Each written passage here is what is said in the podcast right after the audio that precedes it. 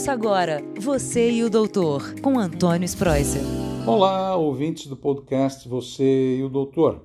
Sempre é um prazer estar com vocês aqui semanalmente, falando sobre medicina, saúde, qualidade de vida, para prevenção e para a gente viver melhor o nosso dia a dia, né? Hoje não é diferente. Aproveitando que nós estamos no mês de abril, eu gostaria de fazer um, uma, uma homenagem, prestar uma homenagem ao Dia de Conscientização da Hemofilia. Nesse Dia Mundial da Conscientização da Hemofilia, nós temos a obrigação de falar um pouquinho dessa doença. O hemofílico, ele é uma, ele é uma, ele é uma pessoa que tem esse problema genético hereditário que já nasce, já nasce com esse distúrbio. Por que, que eu falo hemofílico e não falo hemofílica nas né, mulheres?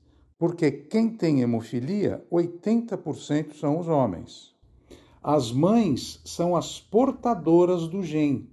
E os homens, eles não são portadores, eles têm a doença.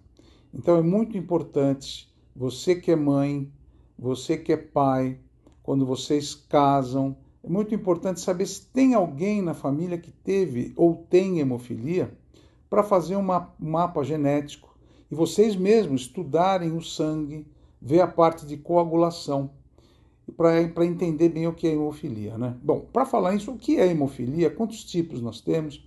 A hemofilia é um distúrbio da coagulação do sangue. Então, quando você se corta, quando está sangrando, os vasos sanguíneos foram danificados.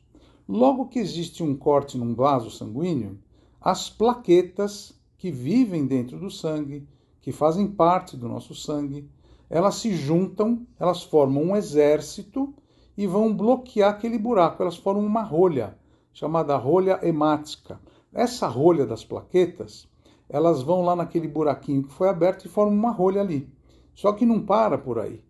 As plaquetas, elas tocam uma corneta, digamos assim, elas avisam os elementos do sangue, que são os fatores da coagulação, que eles têm que entrar em cena. Então, os fatores da coagulação, como se fosse uma cascata da coagulação, um ativa o outro. Então, o fator 12 ativa o 11, o 11 ativa o 10, o 10 ativa o 9, até chegar no fator 1. Então, a protrombina se transforma em trombina e a trombina se transforma em fibrina, e essa fibrina ela fecha o vaso sanguíneo. Só que tem doenças que, por mutação genética, o, o gene defeituoso não tem, por exemplo, o fator 8 da coagulação. Então, quem nasce sem o fator 8 da coagulação tem uma hemofilia chamada hemofilia do tipo A. E quem tem ausência do fator tipo 9 tem a hemofilia tipo B. Então é bom saber essas, essas alterações. E tem a hemofilia tipo C, que é a falta do fator 11, mas é mais rara. A, a hemofilia do tipo A ela é mais frequente. Eu diria para vocês que é de 70% a 80% são os portadores da hemofilia do tipo A. E a hemofilia do tipo B, 20%. Então, por que, que é importante diferenciar o fator a hemofilia A da hemofilia B? É que na hora de você tratar, por que, que eu estou falando de tratamento? Porque muitas vezes a criancinha, o nenezinho que nasce, ele vai se debater no berço, ele vai, por exemplo, bater o bracinho numa, numa fechadura, ele vai ter muito sangramento, vai formar um hematoma muito grande naquele local. Então os pais já fazem diagnóstico. Nossa, meu filho, minha filha estão com problema na, de hemostasia, porque não está parando de sangrar. Muitas vezes um corte não para de sangrar.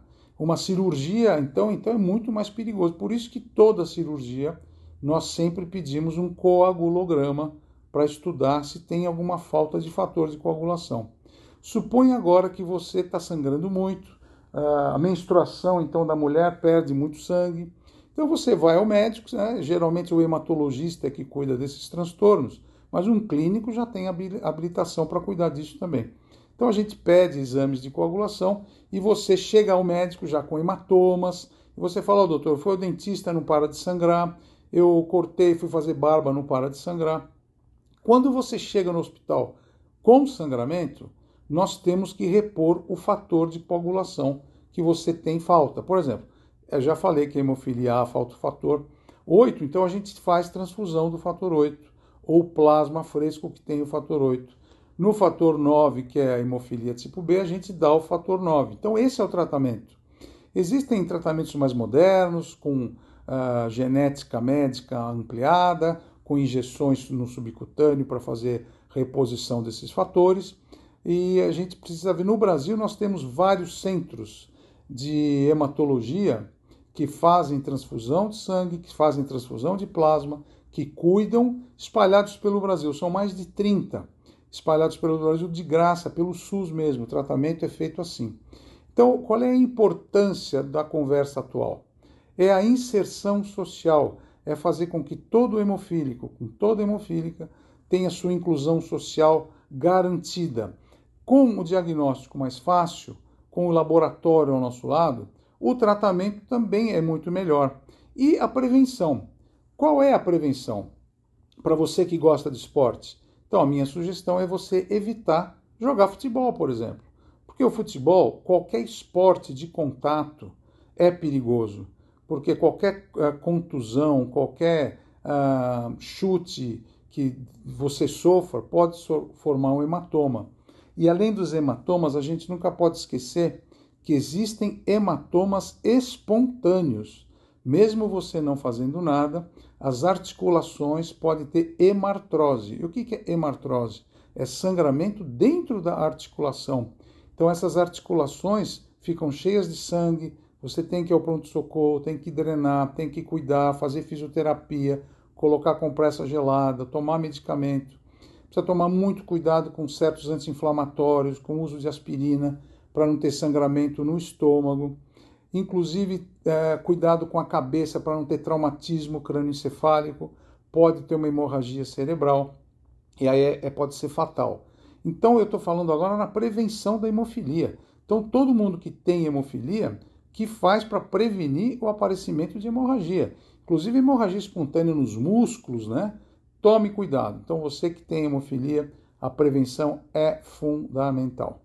Então, nesse mês de abril, a gente comemora também a, a, o Dia Mundial da Hemofilia. E para você saber o que é hemofilia, os tipos de hemofilia, os tratamentos atuais com a reposição dos fatores que têm que, que serem administrados e os cuidados gerais na sua vida. Que tipo de atividade física é bom você evitar? São todas essas de contato e quedas em geral.